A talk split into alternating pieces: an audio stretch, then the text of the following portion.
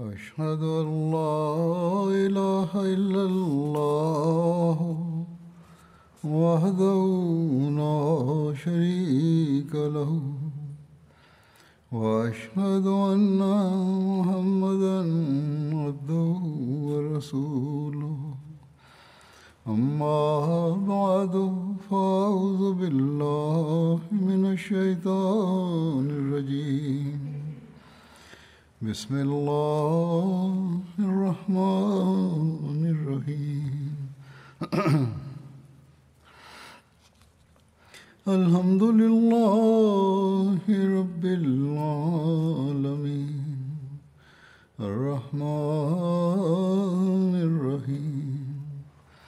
مالك يوم الدين. إياك نعبد وإياك نستعين. اهدنا الصراط المستقيم. صراط الذين أنعمت عليهم. غير المغضوب عليهم ولا الضالين. Hazrat Amirulmuminin Mwenyezi Mungu amsaidie sana anasema nilikuwa naeleza kuhusu Hazrat Abubakar Siddiq raziallahu taala anhu kuhusiana na hilo mara baada ya kifo cha Mtume sallallahu alaihi wasallam. Vita zilizotokea dhidi ya wanafiki na wapinzani nilikuwa nazieleza habari zake na kuhusu hilo nilikuwa nimeeleza vita aliyopigana hat khalid bin walid raziallahu anhu dhidi ya muselma kazab na ushujaa na ujasiri ulioonyeshwa na viongozi mbalimbali wa islam wenye bendera ulikuwa unatajwa kama nisemavyo ya kwamba bendera ya ansar ilikuwa imeshikwa na had sabit bin qais raziallahu anhu na zaid bin khatab alikuwa amebeba bendera ya wahajiri. Hazai bin khatab akawaambia watu eni watu simameni kwa uimara muwashambulie maadui na songeni mbele. Kisha akasema wallahi sitaongea mpaka allah atawaangamiza au mimi nitaenda kumlaki allah na nitaongea naye kwa dalili kisha naye pia akauawa shahidi.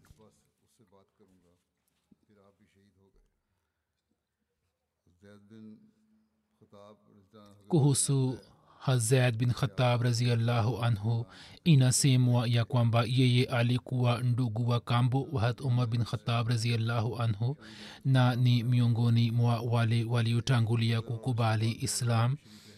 Aliweza kushiriki katika vita vya badar na vita zingine za baada yake. Baada ya hijra mtume salallahu alehi wasallam alikuwa ameweka udugu baina yake na baina ya maan bin adi na wote wawili wakauawa shahidi katika vita vya yamama katika vita vya yamama hat khalid alipopanga safu za jeshi akamteua hat zaid bin khatab kama kiongozi wa kikosi kimoja cha jeshi na bendera ya wahajiri pia ilikuwa mkononi mwake yeye akiwa na bendera akaendelea kusonga mbele na akapigana kwa ushujaa mkubwa hadi akauawa shahidi. Hapo bendera ikadondoka chini. Salam mola abi huzafa raziallahu anhuma akashika bendera. Katika vita hiyo zaid raziallahu anhu akaamua rajal bin anfua aliyekuwa shujaa mkubwa na msaidizi mkuu wa muselma kazab na mtu aliyemua zaid yeye anaitwa abu maryam hanafi.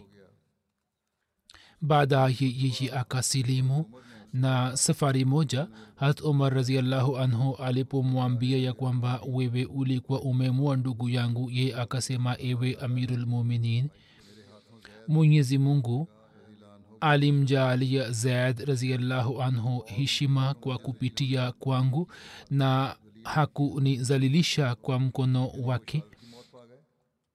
Yaani yeye akauawa shahidi na wakati ule kama mimi ningeuawa sh- shahidi basi kama mimi ningeuawa na mkono wake ningekufa kifo cha laana.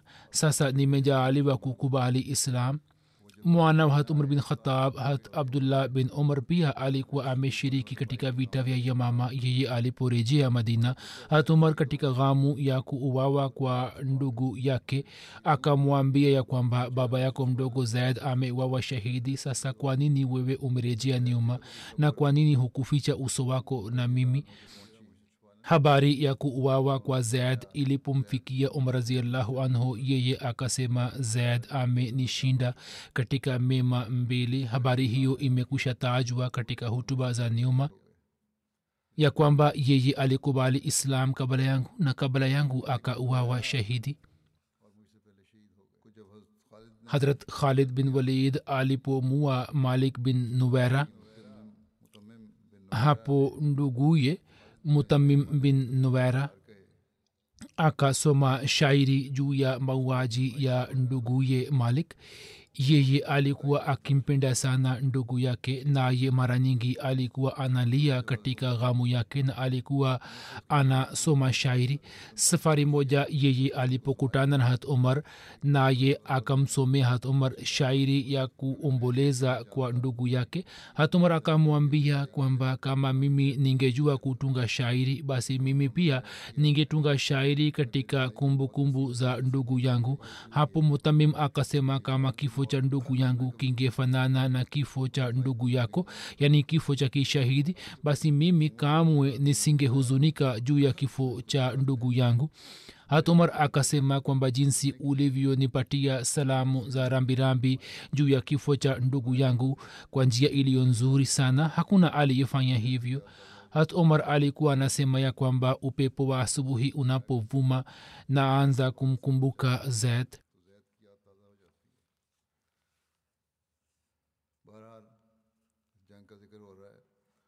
kwa vyovyote vile habari za vita zinaendelea kutajwa musalma kadhab bado alikuwa amesimama kidete na alikuwa amejifanya kuwa kitovu cha vita vya makafiri. Hat khalid akaona ya kwamba vita haitakuisha mpaka musalma auawe kwani kama mtu fulani ana uwawa kutoka banu hanifa wafuasi wa musalma hawapati athari yoyote juu ya kifo chake. Hivyo hat khalid akaja mbele yake akiwa peke yake na akawaita kwa ajili ya vita na akapiga takbira ya kauli mbiu yake. Kauli mbiu ya waislam ilikuwa ni ya muhammad. Basi yeyote aliyejitokeza kupigana naye hat khalid akamua kisha waislamu wakapigana vita kwa jaziba kali hat khalid akamwita musalma ili kushindana naye. Yeye akakubali mwito wake. Hat khalid sawa na tumaini lake akampatia vitu kadhaa kisha akamshambulia lakini yeye akakimbia na wafuasi wake pia wakakimbia. Hat khalid akawaita waislamu na akasema kwamba sasa msionyeshe uzembe wowote na songeni mbele na msimwache hata mmoja. Hapo waislamu wakawashambulia maadui kwa pamoja. Katika vita hiyo masahaba watukufu wakaonyesha ujasiri na uimara wa hali ya juu ambao mfano wake haupatikani na wakaendelea kusonga mbele hadi allah akawajaalia ushindi zidi ya maadui na makafiri wakageuza mgongo wao na wakakimbia waislamu wakawasaka na wakaendelea kuwaua na panga zao mpaka wakawalazimisha kujikinga katika bustani moja. Kiongozi wa banu hanifa muhakam bin tufail akawaambia watu huku anakimbia ya kwamba eni watu njoni mkaingie katika bustani hii. Bustani hiyo ilikuwa pana sana iliyokuwa imezungukwa na kuta. Muhakam bin tufail akaanza kupigana na waislamu waliowafuata banu hanifa. Bustani hiyo ilikuwa karibu na uwanja wa vita na ilikuwa milki ya musalma bustani hiyo ilikuwa inajulikana kwa jina la hadikaturrahman kama musalma alivyokuwa anaitwa rahmanul yamama. Lakini katika vita hiyo kwa kuwa maadui wengi wakauawa katika bustani ile hivyo bustani hiyo ikaanza kuitwa kama hadikatulmaut yani bustani ya vifo. Musalma kadhaa pia pamwe na wafuasi wake akaenda kujificha katika bustani hiyo. Hata abdurahman bin auf hata abdurahman bin abu bakar akaona ya kwamba kiongozi mmoja wa banu hanifa muhkam anatoa hutuba. Yeye akamrushia mshale akamua banu hanifa wakafunga mlango wa bustani na maswahaba wakaizingira kutoka pande ine waislamu wakaanza kutafuta njia ya kuingia ndani ya bustani lakini bustani hiyo ilikuwa na sura kama ngome. Hivyo pamoja na kutafuta sana waislamu hawakupata njia yoyote ya kuingia ndani. Hat bin malik aliyekuwa ndugu yake hat anas bin malik na alikuwa ameshiriki katika vita za uhud na handaki pamoja na mtume salallahu alaihi na alikuwa shujaa mkubwa. Yeye akawaambia waislamu akisema kwamba eni waislam kuna njia moja tu ya kuingia ndani. Nini? Munitupe ndani ya bustani. Mimi nikiingia tu nitawafungulieni mlango wake. Lakini waislamu hawakupenda kwamba ndugu yao apoteze uhai wake katika mikono ya maelfu ya maadui. Hivyo wao wakakataa kufanya hivyo lakini hatbara bin malik akaendelea kusema mara kwa mara akisema kwamba mimi nawapatieni kiapo cha allah ya kwamba nini munirushe ndani ya bustani. Hapo waislamu wakalazimika kufanya hivyo na wakampandisha juu ya ukuta wa bustani. Hatbara akapanda ukutani na akaona idadi kubwa ya maadui na akasimama kidogo tu kisha kwa jina la allah akajitupa mbele ya mlango wa bustani na akaendelea kupigana na maadui na kuwaua na akaanza kuelekea upande wa mlango kisha akafika huko na akafungua mlango wa bustani ile waislamu walikuwa wanasubiri nje kwamba mlango ufunguke. Mlango ulipofunguka tu wao wakaingia ndani ya bustani na wakaanza kuwaua maadui. Banu hanifa wakaanza kuwakimbia waislamu lakini walikuwa hawawezi kutoka nje ya bustani. Hivyo kilichotokea ni kwamba maelfu ya watu wakauawa na mikono ya waislam. Kuna riwaya nyingine isemayo ya kuwa pamoja na hatbara bin malik kulikuwa na waislamu wengine pia ambao walikuwa wamevuka ukuta na ku kuelekea kufungua mlango.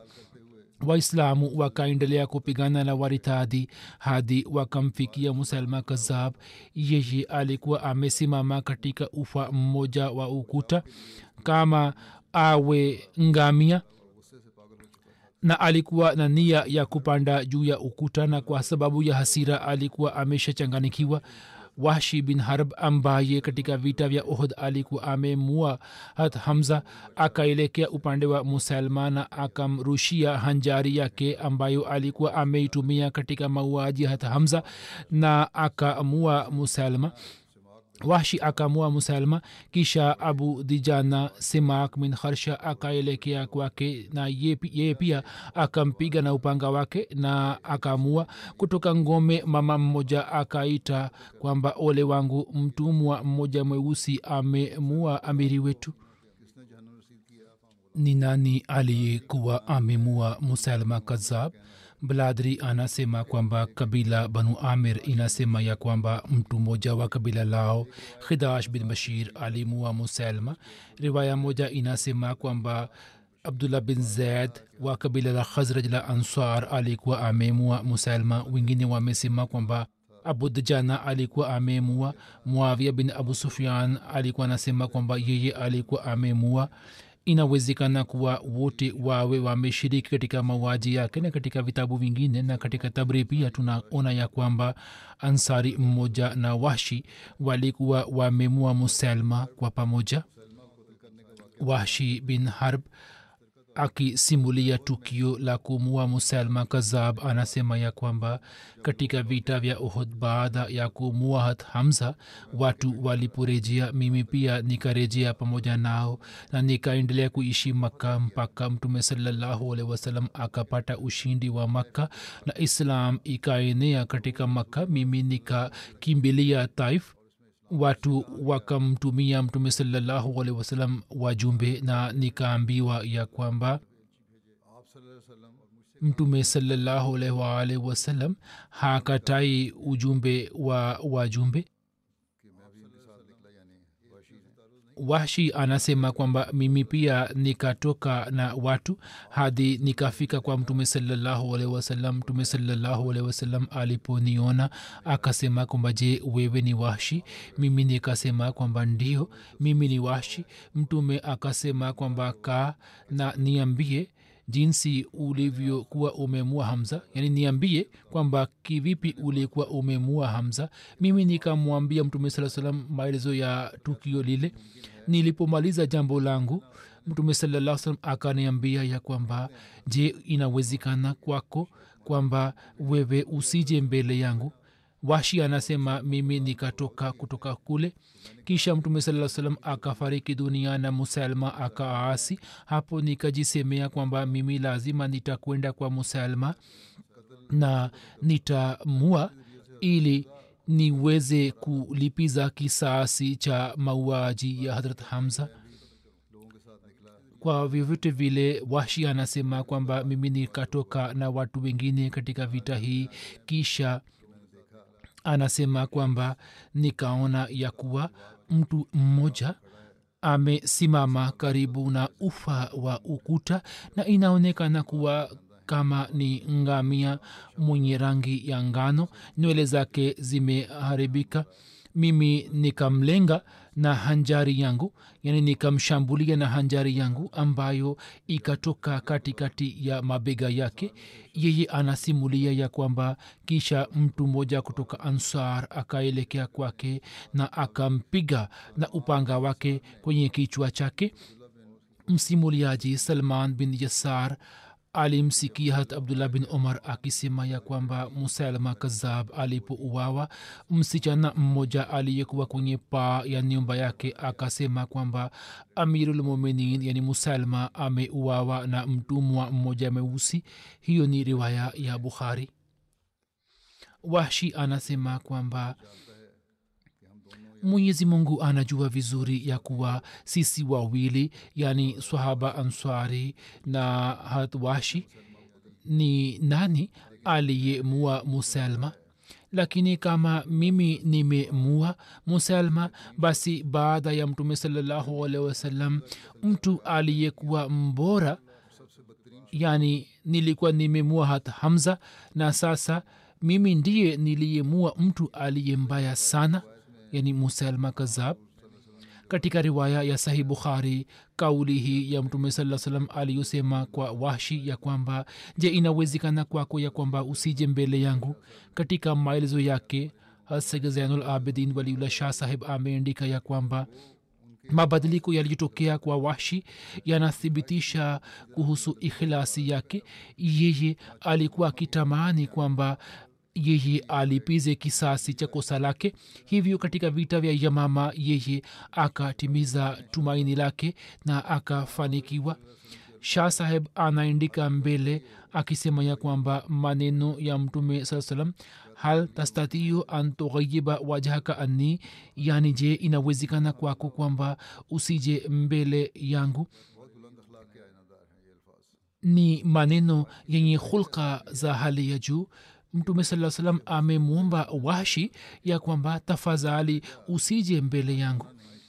Maneno hayo si amri bali ni ombi na pia yanaonyesha mapenzi na upendo ambao mtume salallahu alih wasallam alikuwa nao kuhusu hata hamza mtu mwenye nia ya kulipiza kisasi angeweza kulipiza kisasi na kupoza moyo wake lakini mtume salallahu alehi wasalam akatumia af na alichotaka ni kwamba yeye asije mbele yake ili kwa sababu ya kumbukumbu za hata hamza moyo wake usihuzunike. Maelezo ya vita hiyo hiyo ya yamama yameelezwa katika sehemu nyingine kama hivi ya kwamba vita kali ikatokea kati ya makundi mawili hadi watu wengi wa makundi yote mawili wakauawa na wakajeruhiwa. Katika waislamu mtu wa kwanza aliuawa shahidi alikuwa malik bin aus. Hata mahufaz wa quran wengi pia wakauawa shahidi. Vita kali ikatokea hadi majeshi yakaingia katika safu za wengine waislamu walipokuwa wakirudi nyuma wao walikuwa wanasonga mbele ili waweze kumfikia mujaa salam maula abu huzefa akachimba shimo hadi nusu ya miundi yake yeye alikuwa ameshika bendera ya wahajiri na thabit pia akachimba shimo kwa ajili yake. Kisha wote wawili wakafunga bendera zao na miili yao na watu wakatawanika upande pande zote. Yaani watu hawa wakaingia kwenye shimo na wakasimama ndani na watu walipotawanika watu hawa wakasimama kidete kwenye shimo na wakaendelea kupigana hadi wakauawa kichwa cha abu huzafa kilikuwa katika miguu ya salam na kichwa cha salam kilikuwa kwenye miguu ya abu huzafa salam alipouawa shahidi bendera ikaendelea kubaki karibu na mwili wake kwa muda. Kisha yazid bin qais ambaye alikuwa sahaba wa badri akasonga mbele na akaibeba bendera ile hadi naye pia akauawa shahidi. Kisha haka bin said bin as akabeba bendera na akaendelea kupigana na maadui hadi akauawa shahidi washi anasema kwamba vita kali ikatokea waislamu wakatawanika mara tatu na mara ya nne waislamu wakawashambulia maadui na hapo wakasimama kidete mbele ya panga za maadui. Panga za banu hanifa na panga zao zikaanza kugongana mpaka nikaona cheche zikitoka kutoka panga zao na nikasikia sauti zao kama inavyokuwa kengele.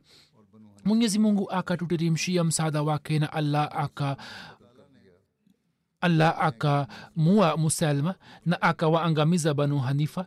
Ye anasema kwamba siku ile nikatumia sana upanga wangu hadi upanga wangu ukalowa na damu mpaka kishikio chake. Hata ibni omar anasema kwamba mimi nikamwona hat amar akiwa juu ya mlima mmoja akisema kwamba eni waislamu je mnakimbia pepo?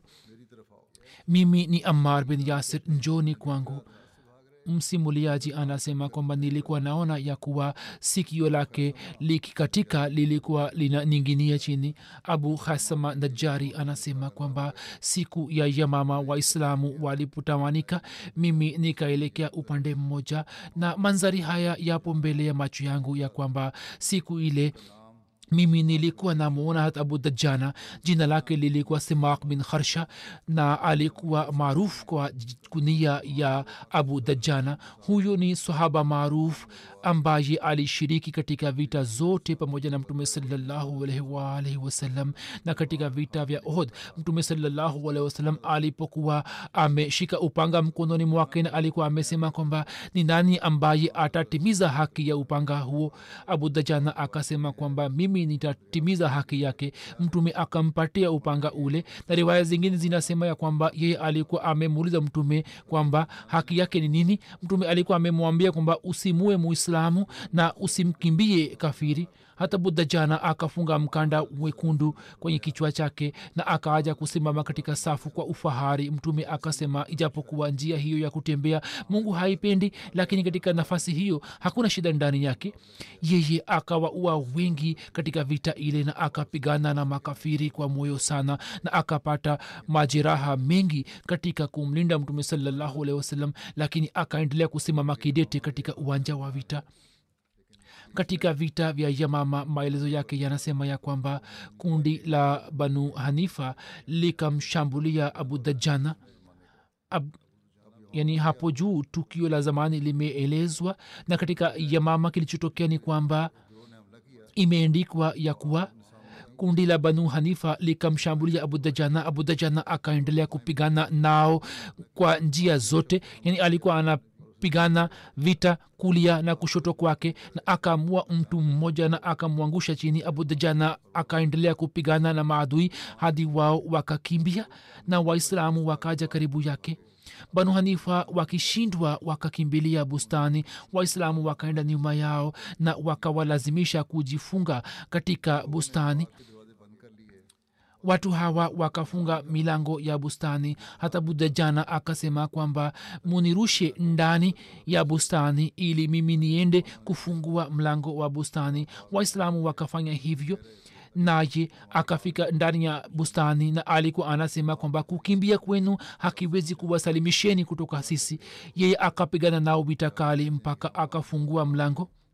Msimuliaji anasema kwamba sisi tulipoingia katika bustani ye alikuwa amekwisha wawa shahidi. Na sawa na riwaya nyingine bara bin malik alikuwa amerushwa ndani.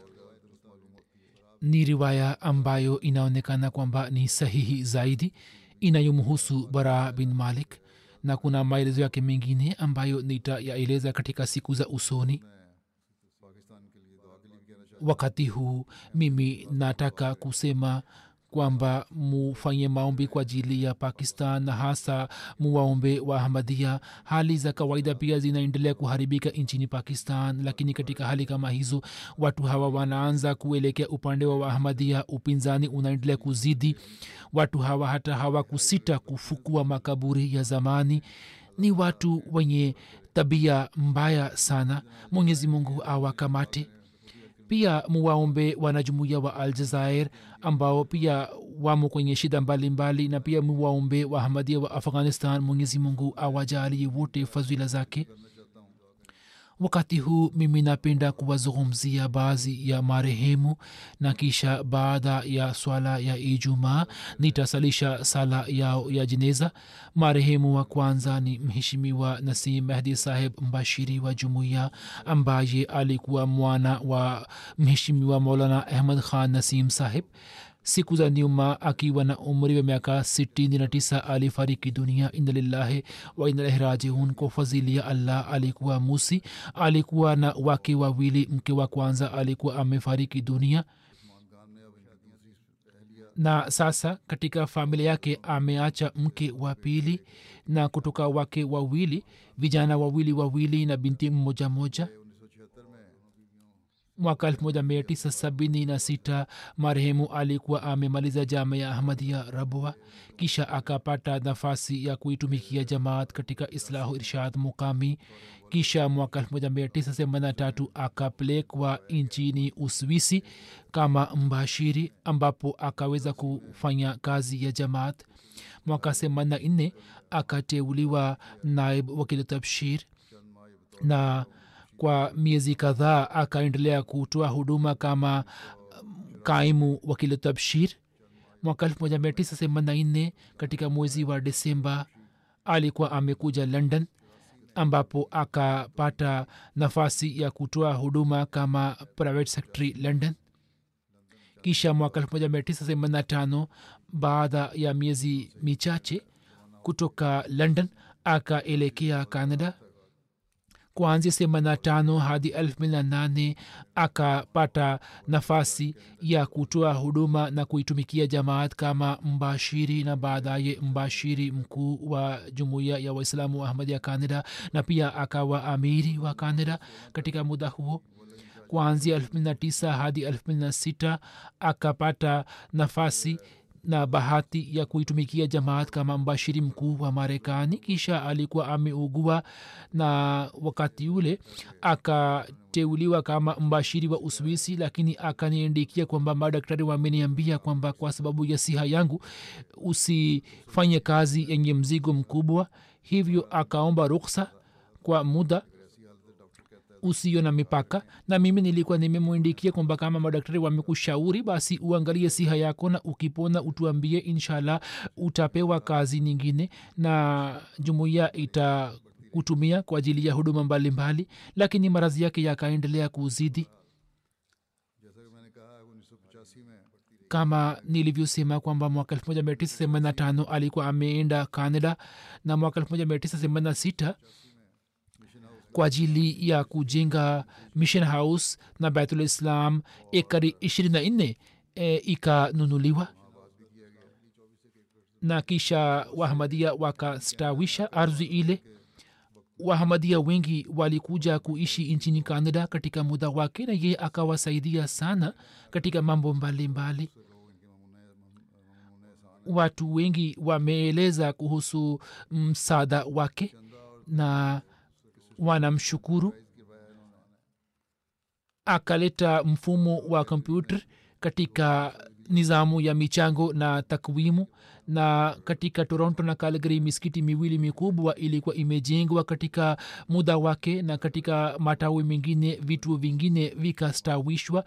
Nafikiri hata msikiti wa vancouver pia ulikuwa umejengwa katika muda wake lakini misikiti hii miwili ni misikiti ambayo ilikuwa imejengwa katika muda wake. Mwaka elfu mbili na tatu katika muda wake kwa fadhili na msaada wa allah jamia ahmadia canada ikaanzishwa.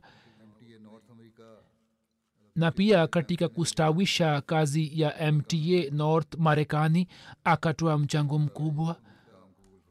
Mwenyezi mungu amkubalie huduma zake zote? Mke wake amatunasir sahiba anaandika kwamba nasim mahdi saheb katika muda huo wa miaka ishirini na sita mimi nimeona kwamba marehemu alikuwa ananisaidia sana na alikuwa msaidizi wangu katika mambo yote. Alikuwa baba mpole na alikuwa ndugu mwenye kujitolea na alikuwa na uchungu kuhusu ubinadamu. Alikuwa mtifu kwa ukhalifa alikuwa anamtegemea allah na alikuwa mtu mwema sana. Kisha anaandika mke wake kwamba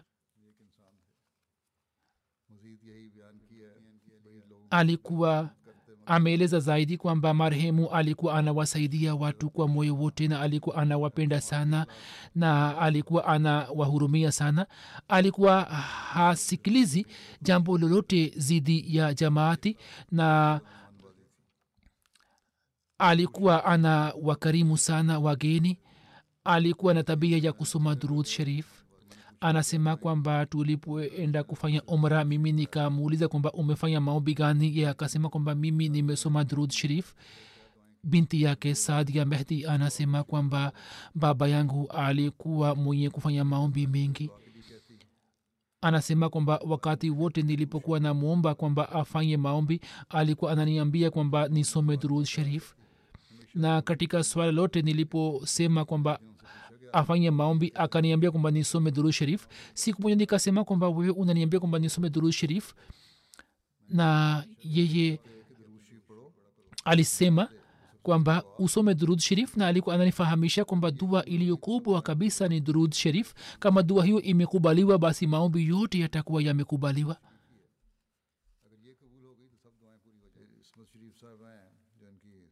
Kisha ismat sherif sahiba anasema kwamba mehdi saheb alikuwa shemeji yangu na mimi nimemwona marehemu kwa miaka ishirini na miwili.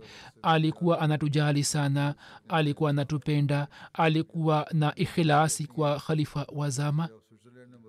Dada yake anasema kwamba alipokuwa mbashiri katika uswisi wakati ule mwanamke mmoja wa uswisi alikuwa amejiunga na ahmadia na yeye akaaja katika rabwa wakati wa jalsa salana na pia akatutembelea katika nyumba yetu na akasema kwamba nataka kukutana na mama wa nasimadi saheb na akasema kwamba mimi natamani kwamba ni muone mama ambaye kijana wake ni hodari sana ambaye katika muda mfupi tu amejifunza lugha nyingi na anaendelea kufanya mahubiri bila wasiwasi yoyote na anaweza kuongea eh, juu ya mada mbalimbali bila shida yoyote.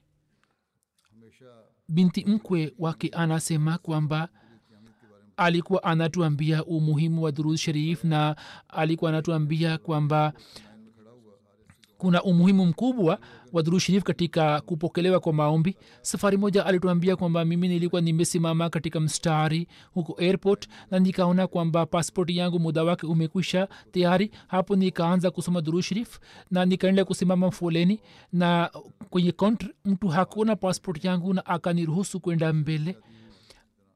Mwanamkwe wake anasema kwamba marehemu alikuwa anatupenda sote na alikuwa anatupikia chai na baada ya alfajiri alikuwa ana keti pamoja nami na alikuwa ananiambia aya fulani ya kurani tukufu na tafsiri yake na hivyo alikuwa anatulea binti yake nawal mehdi anasema kwamba daima nimeona kwamba yeye alikuwa anasoma kurani tukufu kwa shauku kubwa sana. Alikuwa anapenda sana kurani tukufu na alikuwa anatuambia kwamba musome kurani tukufu na pia mujitahidi kuelewa maana zake na nukta zake kisha mtaweza kushuhudia manzari za kudra ya allah subhanahu wataala na mtaanza kupata ladha katika kusoma kurani tukufu anasema kwamba alikuwa anaswali sala ya tahajudi bila kukosa na alikuwa anafanya kiam na rukuu na sijda kwa muda mrefu na alikuwa anaswali kwa uchungu mkubwa na kwa unyenyekevu mkubwa. Katika mwezi wa ramzan alikuwa anaandaa darsa za kurani tukufu na alikuwa anatayarisha darsa kwa juhudi kubwa na watu wengine pia wameniindikia na alikuwa anaeleza maana za maneno mbalimbali ya kurani tukufu na maelezo yake na alikuwa anawafahamisha watu kuhusu elimu ya kurani tukufu mpaka watu walikuwa wanaelewa kwa urahisi. Lal khan saheb amir jamaat kanada anasema kwamba mimi nilipata bahati ya kufanya kazi ya jamaat pamoja na mbashiri mkuu wa zamani wa jumuiya ya canada yani kuanzia themanini saba nimefanya kazi kwa muda mrefu. Mwenyezi mungu alikuwa amemjaalia sifa nyingi sana na sifa hizi alikuwa anazitumia katika kuitumikia jamaat. Yeye alikuwa na ujuzi wa kujenga urafiki na kisha alikuwa na ujuzi wa kutumia uhusiano huo katika faida za jamaat akaweza kujenga uhusiano pamoja na watu mbalimbali mbali wa jamii ya kikanada na akawaambia kuhusu jamaat. Alikuwa na umahiri mkubwa sana na watu ambao alikuwa amejenga nao uhusiano. Uhusiano huo ulikuwa imara sana na akaendeleza uhusiano huo. Juu ya kifo chake watu wengi wamepeleka salamu za rambirambi na wameomboleza na kisha lal khan saheb anaandika kwamba kutoka pakistan na kutoka nchi zingine watu waliokuja kuishi canada yeye akawasaidia sana katika maswala ya kuishi na akawasaidia kwa namna mbalimbali mbali na alikuwa anawatindia viongozi na wajumbe wa majalisi ya amla kama awe rafiki yao. Anasema nimepata bahati ya kufanya kazi pamoja naye kwa miaka ishirini na katika muda huo yeye haku ni mimi sikuhisi siku, siku kwamba mimi ni chini yake bali ye alikuwa kama rafiki yangu. Kisha dr isfand daud sahib anasema kwamba mwaka elfu mbili na tisa nasimaji sahib alikuwa amejaaliwa alikuwa amepewa tuzo kama order of ontario. Na tuzo hiyo inatolewa kwa mtu ambaye anatoa huduma mbalimbali katika mambo ya jamii anasema kwamba yeye alipoteuliwa kama mbashiri mkuu wa marekani safari moja nikakutana naye wakati wa jalsa salana wakati ule akanisihi kwamba wewe katika cheo ulicho nacho uwahudumie watu sawa na uwezo wako na mtu wa jamaat akija kwako basi umsaidie na lazima umsaidie. Chochote unachoweza kufanya kwa ajili yake ufanye. Na pia akaniambia kwamba saa nyingine watu hawaongei vizuri au hawaelezi kuhusu haja zao basi uwasaidie kisirisiri. Anasema kwamba mimi daima nikamwona akiwasaidia watu wenye haja na pia nimeona kwamba alikuwa anawasaidia watu uh, kwa siri ili mwenye haja asijisikie majuto kuna mbashiri wa jamaat shukur sahib anasema kwamba nasaha moja ambayo mimi naikumbuka kutoka nasaha zake kwamba mimi nilipokuwa nasoma jamia ahmadia katika daraja sania safari moja wakati wa sala ya alasiri nikaenda miskitini nikiwa nimevaa viatu vya kawaida tu. Ye akaniambia kwamba wakfini silsila wanatakiwa kuwa tayari kwa ajili ya kukabiliana na hali zote ili wakipata amri yoyote basi kutoka kule tu waende kutekeleza amri ile. Na msiji mkasema kwamba ngoja niende nyumbani ili nijiandae halafu nije. Yaani wakfin wanapaswa kuwa tayari muda wote kwa ajili ya kukabiliana na hali za namna zote pia frasat kamer saheb mbashiri wa jamaat marekani anasema kwamba mimi nilipokuja kusoma jamia ahmadia na interview ikafanywa mahadi saheb akaniuliza swali kwamba kama upelekwe afrika kama mbashiri na upinzani utokee kutoka kule basi ni nani ambaye utawasiliana naye? Yani utawasiliana na mama yako au khalifatulmasih mimi nikasema kwamba nitawasiliana na khalifatulmasih hapo mahdi saba akasema kwamba kwa msingi huo huo mimi nasema kwamba wewe upatiwe nafasi ya kusoma jamia kwa sababu jibu lako ni sahihi. Karnal didar saheb ambaye ni katibu wa mission house anasema kwamba nasim mahdi saheb alikuwa na jaziba ya utii wa makhalifa na shughuli kubwa ambazo alizifanya moja ni kustawisha peace village. Na habari hiyo jinsi ilivyotokea ni kwamba katika zama fulani jalsa salana ya kandida ilikuwa inafanywa katika uwanja wa masjid baitul islam wakati ule karibu na jalsaga yetu mama moja alikuwa analalamika na alikuwa anasema kwamba harufu ya vyakula vyao siwezi kuvumilia na mimi napata shida kwa sababu ya kelele zao. Basi serikali ilipoleta kanuni ya kubadilisha ardhi ile na ikaifanya kama ardhi ya kuishi hapo nsimadi saheb akapata wasiwasi kwamba watu wakija kuishi hapa tutapata shida hapo wakati wa idi yeye akaweka mbele ya wanajamaati mpango huo kwamba wahamadia wanunue ardhi hiyo na wajenge nyumba zao. Hapo wahamadia wakasema labak juu ya wito wake na kwa fuzila ya allah peace village ikastawi katika ardhi hiyo. Zishan guraya saheb mbashiri wa jamaat anasema kwamba vijana wengi walipata malezi kutoka kwake na kwa sababu ya malezi yake wanaendelea kuitumikia jamaat katika nchi mbalimbali za kidunia. Kutokana na malezi yake sisi tumejifunza jinsi ya kuupenda ukhalifa na utii kwa ukhalifa pia asif khan saheb katibu wa umuri kharja kanada anasema kwamba nilikuja won nikiwa na umri wa miaka kumi na mitatu. Wakati ule kulikuwa na wahamadia wachache ambao walikuwa wanaishi karibu na mission house na wakati ule elimu yangu kuhusu jamaat ilikuwa ndogo sana. Mahdi saheb akanilea vizuri na akawa mwalimu wangu. Alikuwa anatufundisha michezo mbalimbali kama mpira wa kikapu na mafundisho ya jamaat.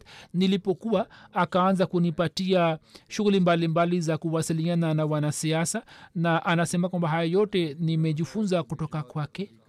Mirza maghfur ahmad saheb amir wa jumuiya ya marekani anasema kwamba mwaka elfu mbili na kumi na sita marehemu aliweza kuitumikia jamaat kama mbashiri mkuu wa marekani na naib amir wa jumuiya ya marekani na yeye akafanya kazi nzuri katika nchi ya marekani akayatembelea matawi mbalimbali mbali, na majimbo mbalimbali mbali, na akapanga uh, kazi ya tabligh kwa njia nzuri pia akapata nafasi na bahati ya kusambaza na kufikisha ujumbe wa islam kwa kupitia midia na makampuni mbalimbali. Mbali kisha sawa na mwongozo wa markaz akatoa mchango mkubwa katika kustawisha mission house katika jamaati ya mexico katibu wa mahubiri marekani wasim seged saheb anasema kwamba marehemu alikuwa anawapenda wote alikuwa mtu wa watu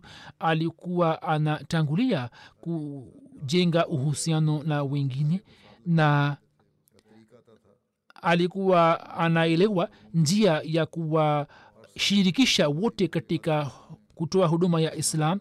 Baada ya kufika marekani marehemu akaanza ku fanya kazi kubwa na mwezi wa septemba tarehe kumi na moja sherehe zilizokuwa zikifanywa marehemu akazitumia kwa ajili ya kusambaza mafundisho ya islam na akaanzisha kampeni mbalimbali mbali kama vile muslim far life na muhammad messenger of peace yani mtume wa amani na akatoa hutuba mbalimbali.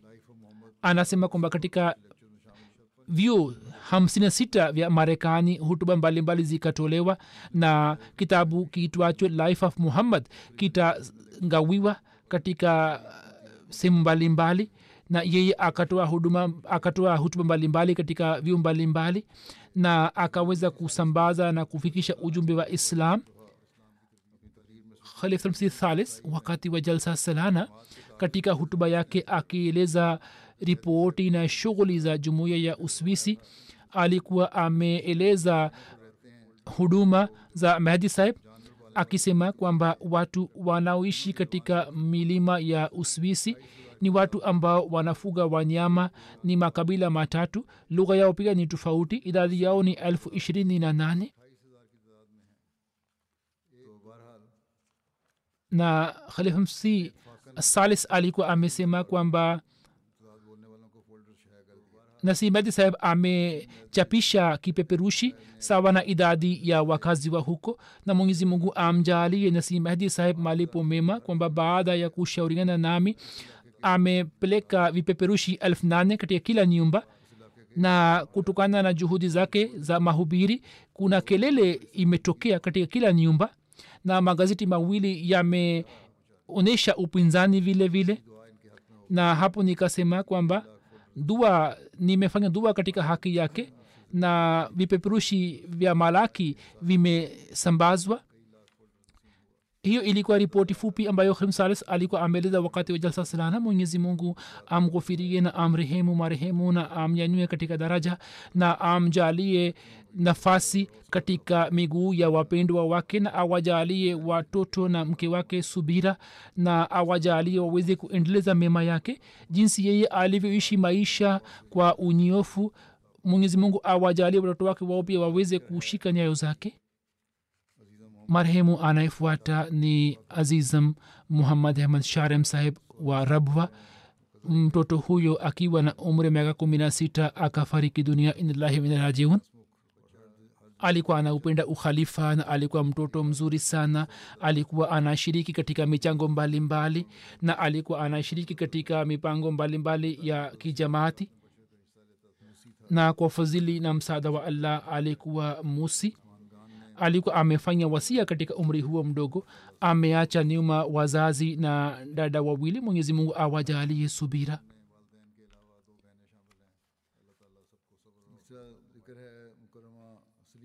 Marehemu anayefuata ni bi salima kamar saheba mke wa rashid ahmad saheb marhum mei kumi na sita mama huyo alifariki dunia. Inna lillahi wa inna ilaihi rajiun. Kwa fadhili ya allah alikuwa musia.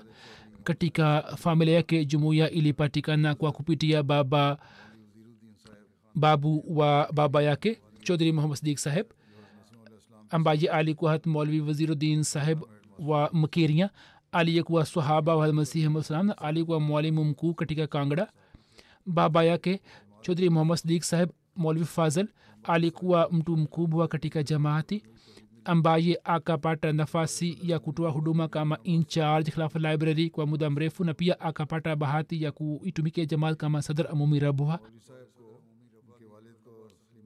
Baba wa mama huyo sawa na mwongozo wa khamsisani raziallahu taala anhu alikuwa ameweka hima na alikuwa ameishi usiku wa kwanza katika rabwa ni baba ya mama huyo? Mama huyo marehemu alisoma masomo ya awali katika mji wa rabwa kisha kutoka talimsalam college akapata digri ya ma arabi na kisha akapata bahati ya kuitumikia lajna imaila katika si mbalimbali akapata nafasi ya kutoa huduma kama lajna, katika lajna amaila mukami kuanzia sabini na mbili hadi themanini na mbili kama general secretary na kuanzia themanini na mbili hadi themanini na saba akafanya kazi katika amatul hai library kuanzia sabini na saba themanini na saba hadi 218 akatoa huduma kama mhariri wa jarida la misbah na akafanya kazi nzuri. Marehemu alikuwa mwenye tabia njema mwenye kufanya maombi mengi na alikuwa na tabia ya kawaida. Alikuwa na swali sala ya tahajudi bila kukosa na pia alikuwa na swali sala zingine. Alikuwa na uhusiano imara na ukhalifa wa kiahmadia. Na katika maisha yake alikuwa anafanya maombi mengi. Alikuwa na tabia kama awe malaika. Alikuwa anawapenda wote. Na alikuwa hakasiriki na mtu yeyote. Mwenyezi mungu amghufirie na amrehemu na amnyanyue kwenye daraja na awajalie watoto wake kuendeleza mema yake